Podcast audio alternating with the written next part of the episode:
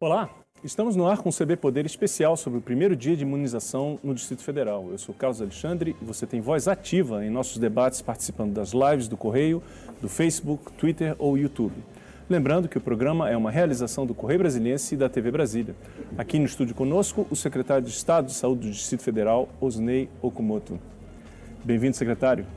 Muito obrigado pela oportunidade de estar aqui, podendo esclarecer a população em relação à imunização que se inicia hoje aqui no Distrito Federal. Ótimo. Então vamos é, começar logo de cara com a pergunta do telespectador. Né? Quer dizer, hoje nós tivemos uma enfermeira que foi vacinada no, no Hospital Regional da Zanorte, que é referência no tratamento da, da Covid. E, mas existe uma pergunta já, vou começar pela pergunta do telespectador, em relação aos auxiliares administrativos. Como é que isso está sendo planejado? É, primeiramente, é, todos os profissionais envolvidos diretamente no combate à pandemia, é, estão nessa primeira etapa para serem imunizados. Então, é, todas as pessoas que têm um contato direto com esse paciente, quando ele procura né, é, ajuda no âmbito hospitalar, ali então, naquele momento, a gente já começa a detectar quem são essas pessoas que correm risco né, de adquirir o vírus, novo vírus novo coronavírus e aí então essas pessoas deverão ser imunizadas porque o risco é muito maior quando elas estão ali na linha de frente no combate à pandemia. Uhum. No caso da enfermeira, é, ela foi o critério foi exa exatamente esse, né? Ela trabalha numa divisão específica. Ela trabalha no box de emergência do pronto socorro. Então uhum. ali ela está diretamente em contato.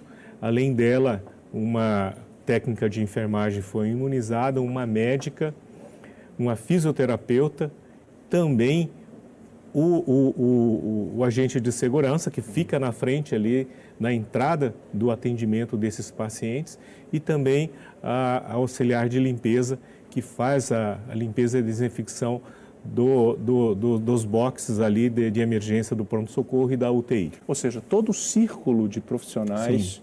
que está envolvido no tratamento de, de um paciente com Covid. Sim, então, todo o, o fluxo que se tem esse paciente dentro da nossa unidade hospitalar, as pessoas que estão em contato diretamente com esse paciente terão que ser imunizados para que a gente tenha total segurança e que esses profissionais né, não entrem né, em atestado médico, mas que eles continuem saudáveis e atendendo a população, que é o que a gente mais quer. Muito bem, secretário. É, essas doses que chegaram, essa primeira remessa de 106 mil doses, chegaram ontem. Perfeito. Eu queria saber do senhor o seguinte: quanto tempo a secretaria estima para imunizar esses profissionais de saúde nessa primeira etapa? É, nós temos toda uma, uma questão da logística para que a gente possa oferecer a vacinação para todos eles.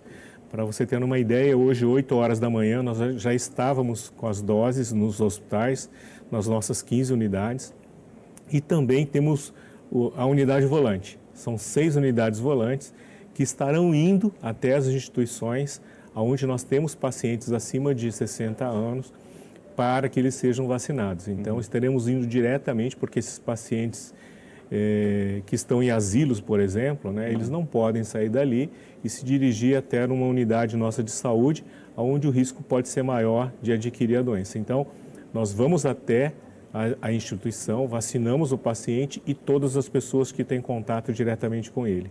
Já nos hospitais, o Agarran tomou um cuidado é, inicial hoje de que a gente não montasse um posto exclusivo de atendimento a todos os servidores. Hum. O que acontece é que a equipe de vacinação estará passando, por exemplo, no pronto-socorro, para fazer a vacinação de todos que estão ali trabalhando. Depois eles vão até a UTI, tem uma sala específica ali, eles fazem a vacinação das pessoas que estão diretamente em contato com os pacientes. A gente está falando de 106 mil doses, certo? Quantas Perfeito. pessoas vão ser vacinadas nesse primeiro momento? Considerando que nós temos perdas né, durante é, o período de vacinação, é, calculamos que 51 mil pessoas serão vacinadas nesse período. Quanto tempo? Nós vamos levar aí de, de 5 até 14 dias para fazer a vacinação de todas essas pessoas. Logicamente, algumas unidades terminarão antes uhum. e outras mais tarde. A gente está falando da primeira dose. A primeira né? dose. Aí, em seguida... Sim, como nós recebemos 106 mil doses, estaremos vacinando na primeira dose 51 mil é, é, pessoas e aí as outras ficarão resguardadas para que a gente possa fazer a imunização é, da, com a segunda dose, uhum que é o que vai dar realmente né, o sucesso desse, o êxito uhum. dessa vacinação para esses pacientes, para esses servidores. Agora, há algumas, alguns bastidores importantes aí também que o senhor estava comentando. Quer dizer, uhum. é, o Distrito Federal recebeu as vacinas ontem, no, no, meio da tarde, né? Sim. Por que só começar hoje? Então, uh, a nossa equipe ela tem todo um cuidado de quando essas amostras, de quando é, é, é, essas vacinas chegaram aqui no Distrito Federal, que elas fossem devidamente fiscalizadas pela nossa equipe, que fossem observadas as vacinas de a, a temperatura de transporte dessas vacinas, se estavam né, dentro do ideal, do preconizado pela Anvisa, e depois nós fizemos a climatização dessas vacinas para que elas atingissem de 2 a 8 graus dentro da climatização que nós temos dentro da nossa câmara, dentro da nossa câmara fria ou das nossas é, é, nossos refrigeradores de vacina. Posteriormente, havendo essa climatização, a gente já poderia estar disponibilizando ele para a população, mas isso só aconteceria às 20 horas. Hum. Então, preferimos fazer né, a, a vacinação, a distribuição correta uhum. de todas as vacinas para as nossas 15 unidades uhum. e iniciar a vacinação todos no mesmo horário, às 10 horas da manhã de hoje. É, a, a, distribuição em si, em termos nacionais, ela houve, teve um atropelo, né? Foi uma forma meio atabalhoada, assim, governador que estava esperando, secretário de saúde que estava esperando também, não chegou, mudou o horário, etc. O senhor acha que esses atropelos puseram em risco né, a qualidade da vacina? É difícil de dizer porque a gente não sabe como foi feito o transporte né, de cada estado. Né? No entanto, a gente sempre prima pela segurança, né? uma vez que 106 mil doses é, pode parecer pequeno aqui para o Distrito Federal, mas que faria muita falta né, se tivesse alguma intercorrência e essas vacinas fossem viabilizadas para uso. Uhum. Então, tomamos todos os cuidados necessários, é, não ficamos no atropelo para poder vacinar. O, o governador Ibanês é um fã do SUS, é uma pessoa que prima pelo Sistema Único de Saúde uhum.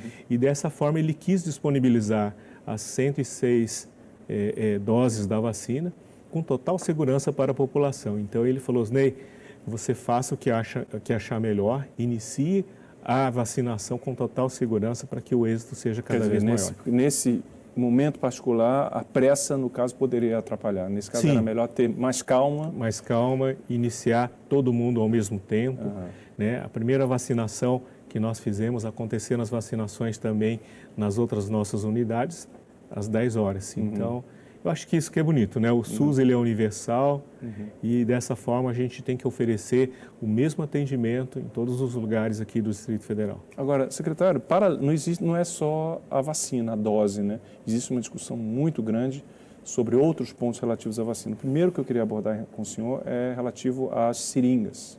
Sim. Seringas, como é que está a situação do Distrito Federal nesse ponto? É, hoje nós temos é, 2 milhões e meio de vacinas disponíveis nos nossos armazéns, na nossa, né? nos nossos depósitos. Seringa, uhum. 2 milhões e meio de dois vacinas milhões e meio seria de, ótimo. De seringas agulhadas né, já disponíveis nos nossos depósitos para serem utilizados.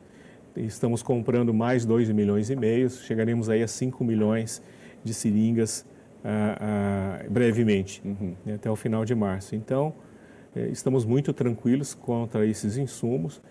Toda a outra parte que você precisar de algodão, né, que, que se, se tornar necessário para a, a, vacinação, nós estamos bem tranquilos, com uhum. bastante é, oportunamente, né, oferecendo para todas as nossas unidades que estarão sendo vacinadas. Eu digo isso porque, no total, nós temos 169 salas de vacinação aqui no Distrito Federal. Quando a gente faz a vacinação da influenza, por exemplo, da gripe, essas 169 salas funcionam todas elas ao mesmo tempo. Então, mediante a quantidade de vacinas que estarão chegando, nós estaremos então ativando as salas nas UBSs para que a gente possa vacinar todo mundo de uma maneira igual. É, esse é um ponto importante. Voltando ao início da, da, da vacinação, que está todo mundo perguntando, todo brasiliense está se perguntando, quando é que eu serei vacinado? Sim. Quer dizer, o que, que a Secretaria de Saúde tem a dizer nesse momento em relação ao escalonamento, à previsão? Como é que está isso? É, é, particularmente assim como, como servidor da saúde, né, servidor público, eu sou de carreira, é, tenho conhecimento de que o PNI, o Programa Nacional de Imunização, é um sucesso no mundo. O Brasil é o que tem o maior, é, o maior atendimento de vacinação no mundo, porque eu fui secretário de Vigilância em Saúde até 2018 do Ministério, onde está o PNI, e sempre foi um sucesso fazer vacinação aqui no Brasil. Então, até aquele período, a gente comprava 5 bilhões de reais em vacinas. São 19 vacinas que são é, é, aplicadas no sistema público de saúde do Brasil. Então, é o maior sucesso que existe no mundo. Então, temos uma capacidade muito grande, uma expertise muito grande de poder atender a população com muita tranquilidade e segurança. E dessa forma, é, tudo que se tornar necessário hum. né, dentro dos estados e municípios, a, esses dois entes federativos fazem isso muito bem. Uhum. Quando há necessidade do Ministério da Saúde intervir na questão da utilização dos insumos, o Ministério da Saúde faz. Então, Entendo. quando a gente teve o problema em 2018 é, da vacinação da febre amarela, foi necessário adquirir seringas e foram adquiridas seringas suficientemente para poder atender a população. Isso vai acontecer agora também pelos anúncios. É, mas a, a minha pergunta é quando?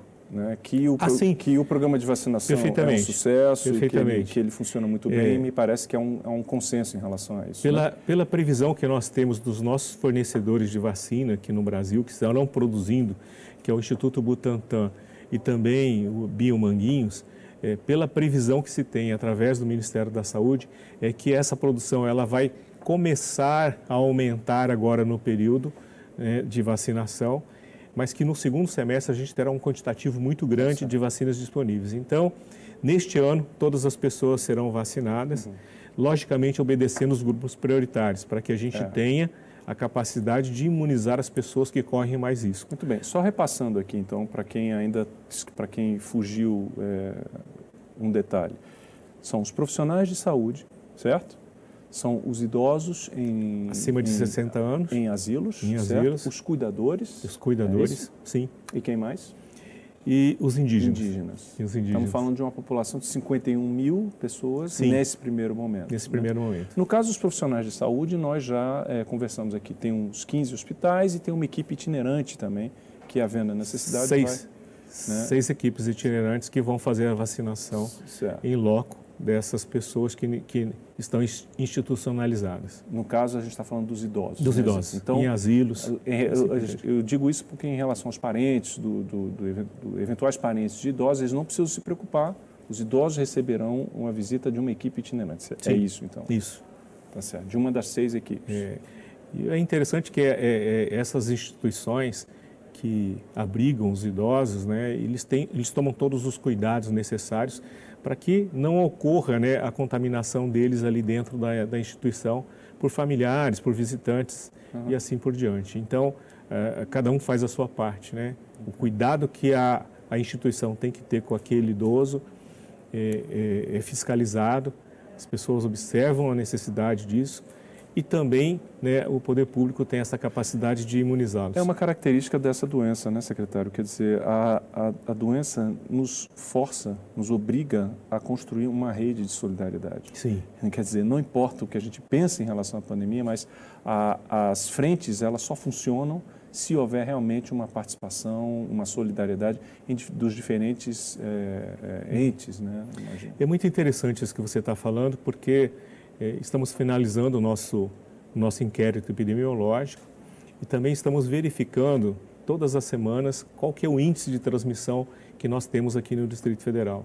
Na penúltima semana nós estávamos aí com 0,89 de transmissão. O ideal é estar abaixo de 1. Então estava com 0,89, estávamos num momento assim muito tranquilo.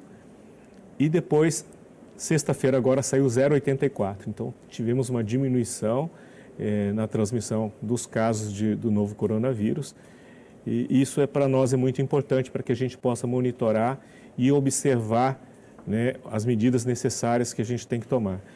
É, a outra coisa que a gente, outro item importante que a gente observou foi a, a, a média móvel né, de, de mortes que nós tivemos.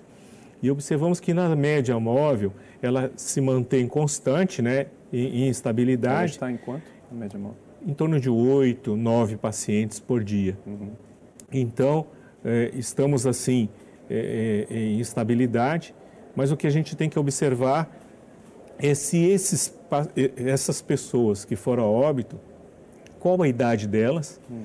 né, e quais as comorbidades que elas tinham, hum. né, para que fosse então é, chegar a esse extremo do óbito. Então a gente tem observado que é, acima de 60 anos é, o, é, a grande quantidade de pessoas que vão a óbitos. E todas elas têm comorbidades, uhum. né? isso é, é, é natural que aconteça. Então, muitas vezes a gente observa que essa pessoa é uma pessoa que estava em casa, que estava se resguardando e se contaminou porque alguém da família saiu, adquiriu o vírus e trouxe para casa. Uhum. Né? Então, esses cuidados, eles têm que ser muito bem observados. Uhum. Por isso que mesmo agora as pessoas que estão sendo imunizadas devem continuar usando máscara, é um obedecendo ponto. o distanciamento social uhum. e higienizando as mãos né, com sabão, com água e com álcool gel. Quer dizer, o comportamento da pessoa também contribui de forma decisiva para se evoluir mais rápido. Né? Enquanto a vacina está trabalhando, operando, imunizando as pessoas, é.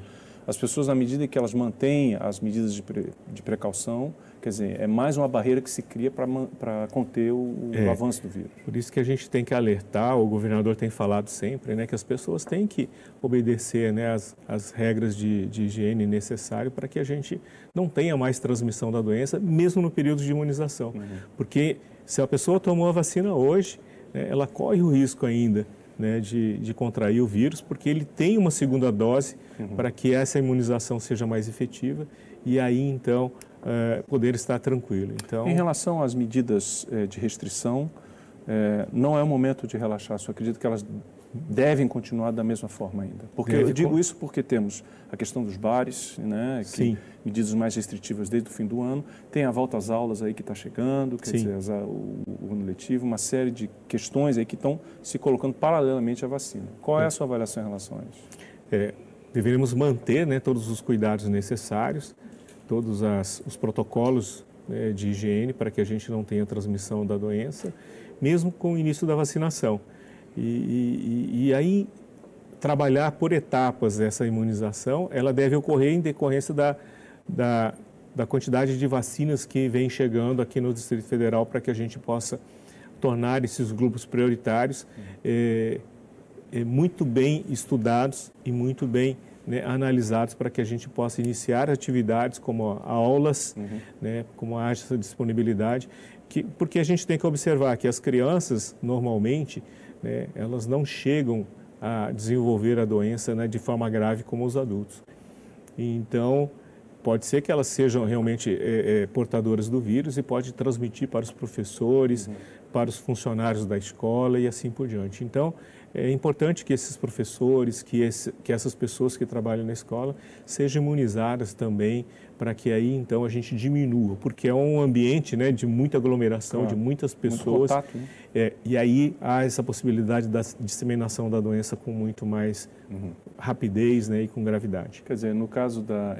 De certa forma, isso se aplica também ao setor de bares e restaurantes, né, que também é um ambiente onde há muita aglomeração, muito contato, quer dizer de certa forma, a Secretaria da Saúde pode-se dizer que ela enxerga aquilo como um objetivo. Precisamos chegar lá. Para chegar lá, primeiro a gente tem que vacinar essas é. pessoas daqui de saúde, para em seguida, chegando mais vacina, a gente conseguir atender sim. aquele público ali. Aquele e aí público. sim poder. É, a gente tem observado, né, e, e, aconteceu isso através do decreto, logo quando a gente chegou a 1,3 de transmissão, é, que os bares e restaurantes estavam tendo muita aglomeração, não haviam os cuidados nos protocolos eh, de higiene que a gente tinha solicitado, então houve aí uma limitação do horário de funcionamento desses bares. E a gente observou que de 1,3 logo a gente começou a cair para 0,74, 0,79 né, no índice de transmissão. Depois ele ficou oscilando né, em 0,89, 0,84, como está agora. Então, a gente observa que as medidas, mesmo que elas sejam pequenas, mas elas são funciona. educativas e, e funcionam. Muito bem. Secretário, vamos dar um tempinho aqui, um pequeno intervalo, tá? Daqui a pouco a gente volta a falar mais de vacina, de medidas que devem continuar e de outros assuntos que são importantes Perfeito. aqui no nosso CB Saúde, especial é, com o início da vacinação. Ok? Um minuto só e a gente volta com CB Poder e CB com foco na saúde, especial sobre o início da vacinação no Distrito Federal, com o secretário de Saúde, Osnei Okumoto. A gente volta já.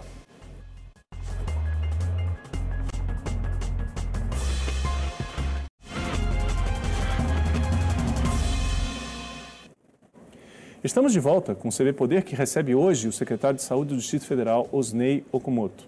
Secretário, eu estou com mais perguntas aqui de telespectadores que estão participando do nosso programa. Que bom. E eu vou começar com uma pergunta da Patrícia Marangon. Ela quer saber do senhor quando os professores receberão a vacina, se já tem uma data definida. É, os professores eles estavam na quarta, quarta etapa de vacinação.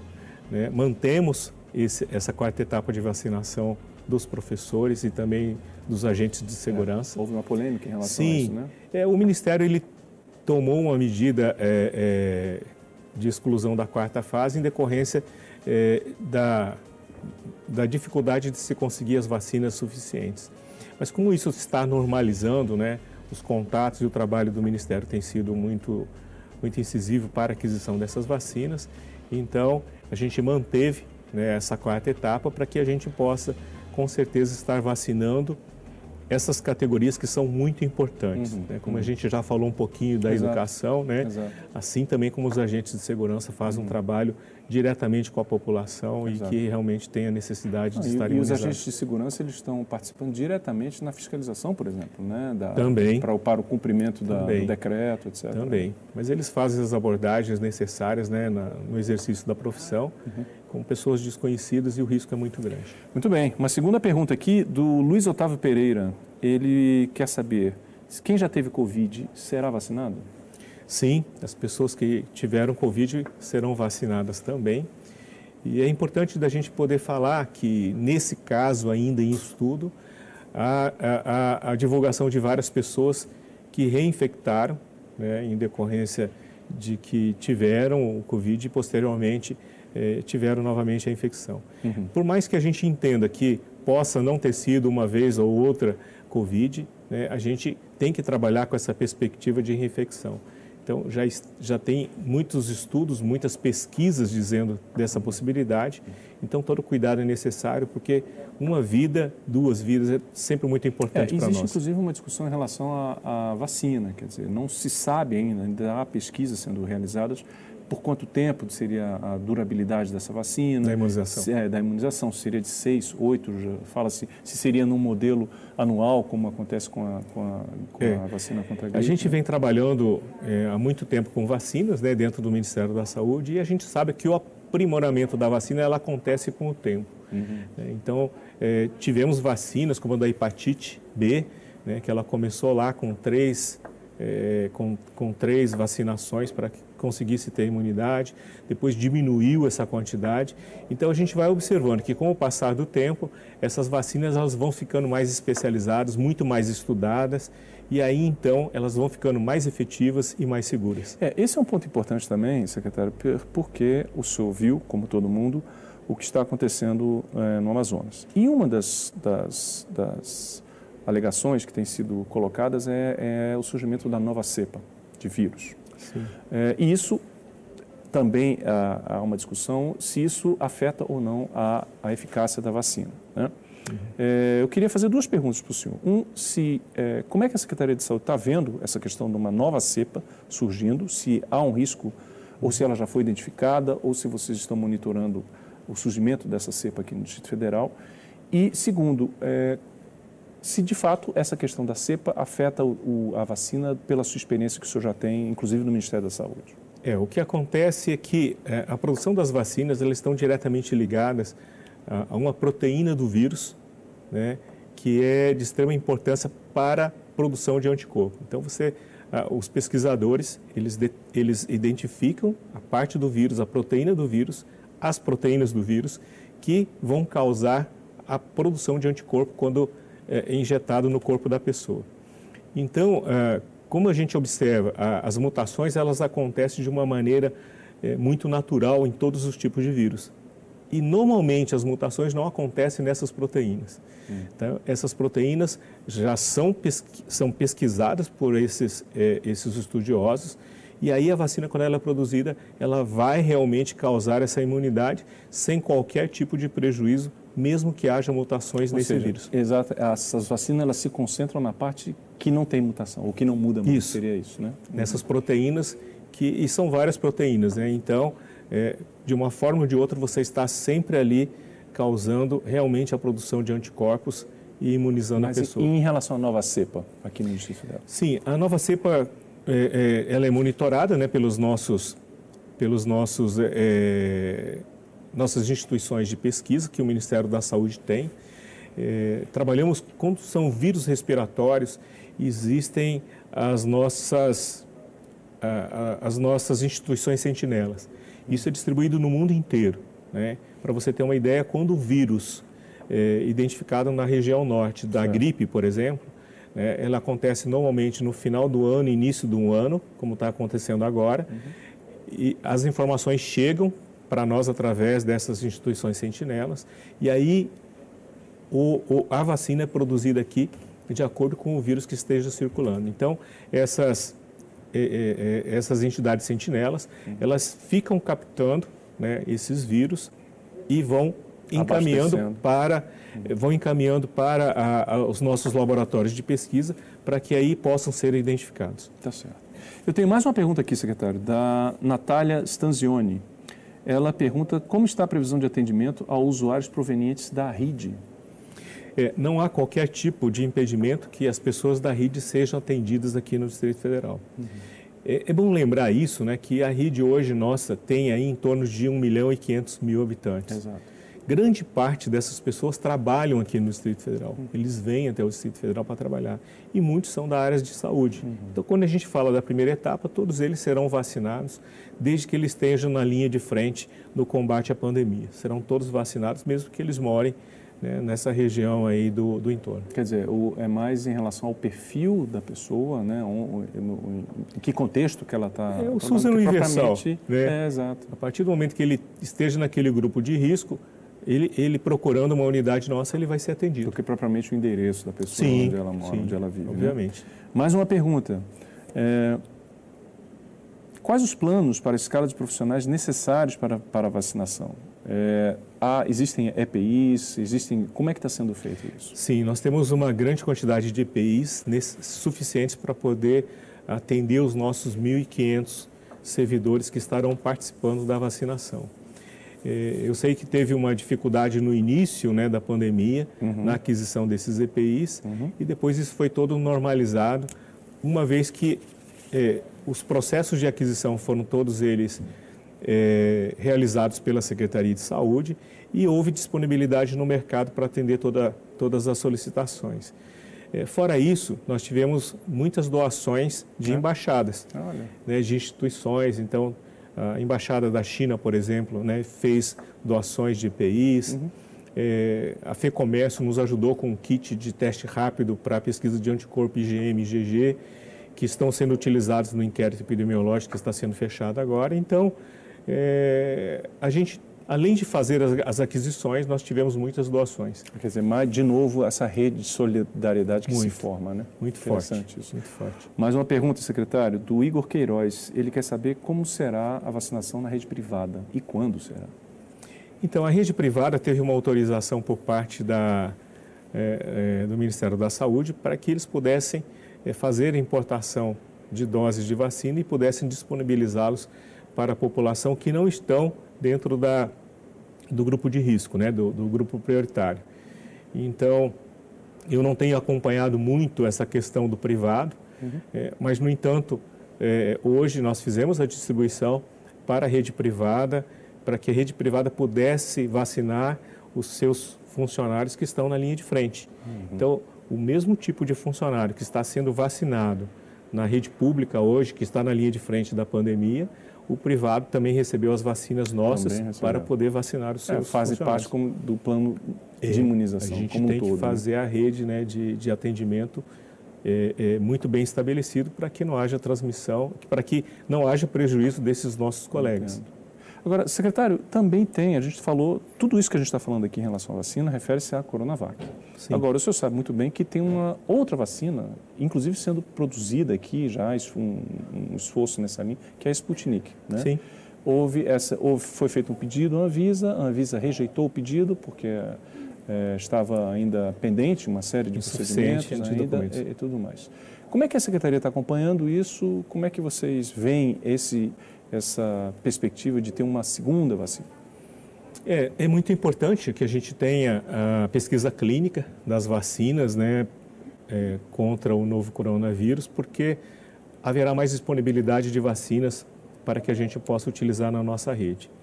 É, sempre que uma vacina que esteja nessa pesquisa clínica, é, é ela seja colocada à Anvisa para aprovação, isso é, diz respeito ao quê? A documentação necessária da pesquisa clínica para que ela seja aprovada, uhum. para que a gente observe a segurança dessa vacina e também a, a efetividade dela. Uhum. Quando essa vacina está aqui dentro do, do, Distrito Federal, está dentro de uma fábrica no Distrito Federal, é, nos deixa ainda muito mais esperançosos né, de que a gente vai aumentar essa possibilidade de ter vacinas viáveis, seguras e efetivas para poder é, vacinar a nossa população. Então, estamos torcendo muito para que dê é, certo. Eu pergunto isso em relação ao Sputnik porque, é, não só porque a gente fica na torcida para que ela venha, mas também porque existem governos estaduais também que fizeram acordos, é, encomendas em relação à vacina. Um exemplo que me vem aqui é o do governo da Bahia, por exemplo, que está esperando um, um, desfecho em relação a isso. Uhum. Eu queria saber se o governo do Distrito Federal tem também é, tratativas nesse sentido, não só com essa especificamente, mas com outras, né? Porque é. É, nós tivemos contato com a embaixada da Rússia aqui em Brasília mesmo, fomos conversar com eles e, e saber deles qual que era a possibilidade deles disponibilizarem a vacina aqui para o Distrito Federal ou para outra região do país, assim como para o Dr. Fábio, lá secretário de Saúde da Bahia. E naquele momento eles nos passaram algumas informações que foi muito precoce, foi muito lá atrás, né, de que a produção ainda estava muito pequena né, na Rússia para poder atender tantos, tantos países que estavam solicitando. E aí então, naquele momento, eu encontrei a fábrica aqui do Brasil, que estava lá também visitando a embaixada, para poder obter informações mais para a produção. Né? Então, é, isso foi um momento muito importante para nós também, para que a gente pudesse ter contato com a indústria, mas tive contato com a, o Instituto Butantan, Tive contato também com a fábrica da, da, da Pfizer, uhum. né, por videoconferência, e todas elas tinham uma característica, tinham valores diferentes, né, e tinha é, diferentes níveis de produção. Então, uh, e como é que ficou? Essas, a gente é, for, foram os contatos que nós tivemos e tivemos contato também com o CONAS, que é o Conselho Nacional de Secretários de Saúde, com o Ministério da Saúde, pela facilidade de eu ter sido secretário ali, e também com a OPAS, né, com a Organização Pan-Americana de Saúde. E aí, então, nós chegamos à conclusão que o Programa Nacional de Imunização é o responsável pela determinação das políticas uhum. né, de, de, de, de, imunização no país. Uhum. Então, nós aderimos, juntamente com os demais secretários, para que a força dada ao PNI pudesse se, se se estabelecer uhum. frente a esses grandes números de produtores, assim como também ao consórcio uhum. né, que, que eles estão adquirindo, para que a gente pudesse ter organizado no Brasil né, a entrega da vacina e a imunização corretamente. Muito bem.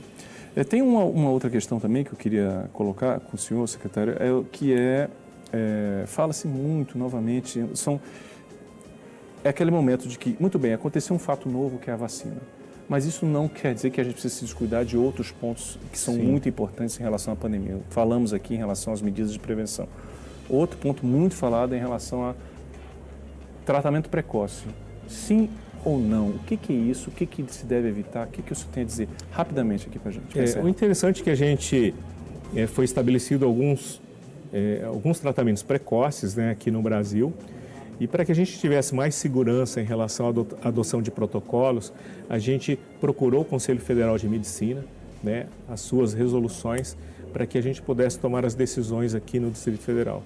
E o que a gente observou é que a partir do momento que o, o Conselho Federal de Medicina deu liberdade aos médicos de prescrever os medicamentos para tratamentos precoces, a gente obedeceu essa determinação e cada médico nosso na nossa rede, principalmente os que estão na, na, na atenção primária, se eles fizessem a solicitação e a prescrição do medicamento, eles seriam respeitados por nós da secretaria, uma vez que houve esse balizamento e essa, essa análise por parte do Conselho Federal de Medicina. Então, os senhores respeitam, por exemplo, uma prescrição de cloroquina, seria isso? Sim, se o médico lá na ponta ele estiver fazendo a prescrição, a gente, a, a gente respeita essa opção desse médico, uma vez que ao prescrever ele tem toda a responsabilidade com aquele paciente. Tá certo. Muito bem. Secretário, mais uma vez eu agradeço a sua participação aqui conosco. Foi um prazer recebê-lo aqui. Certamente o senhor virá mais, né? Sim. Porque não falta assunto para a gente comentar. Sim, com certeza. Né? É, é, sobre os, os, próximos passos da vacina, né? Sim, perfeitamente. São... Eu que agradeço aí a oportunidade, né, de poder expor para toda a população a, a, a política nossa de imunização aqui do Distrito Federal e de tirar dúvidas, né? Bem. pessoas. Tá certo. Muito bem. Muito obrigado. O CV Poder fica por aqui hoje, ok? Muito obrigado pela sua companhia, até a próxima e tchau.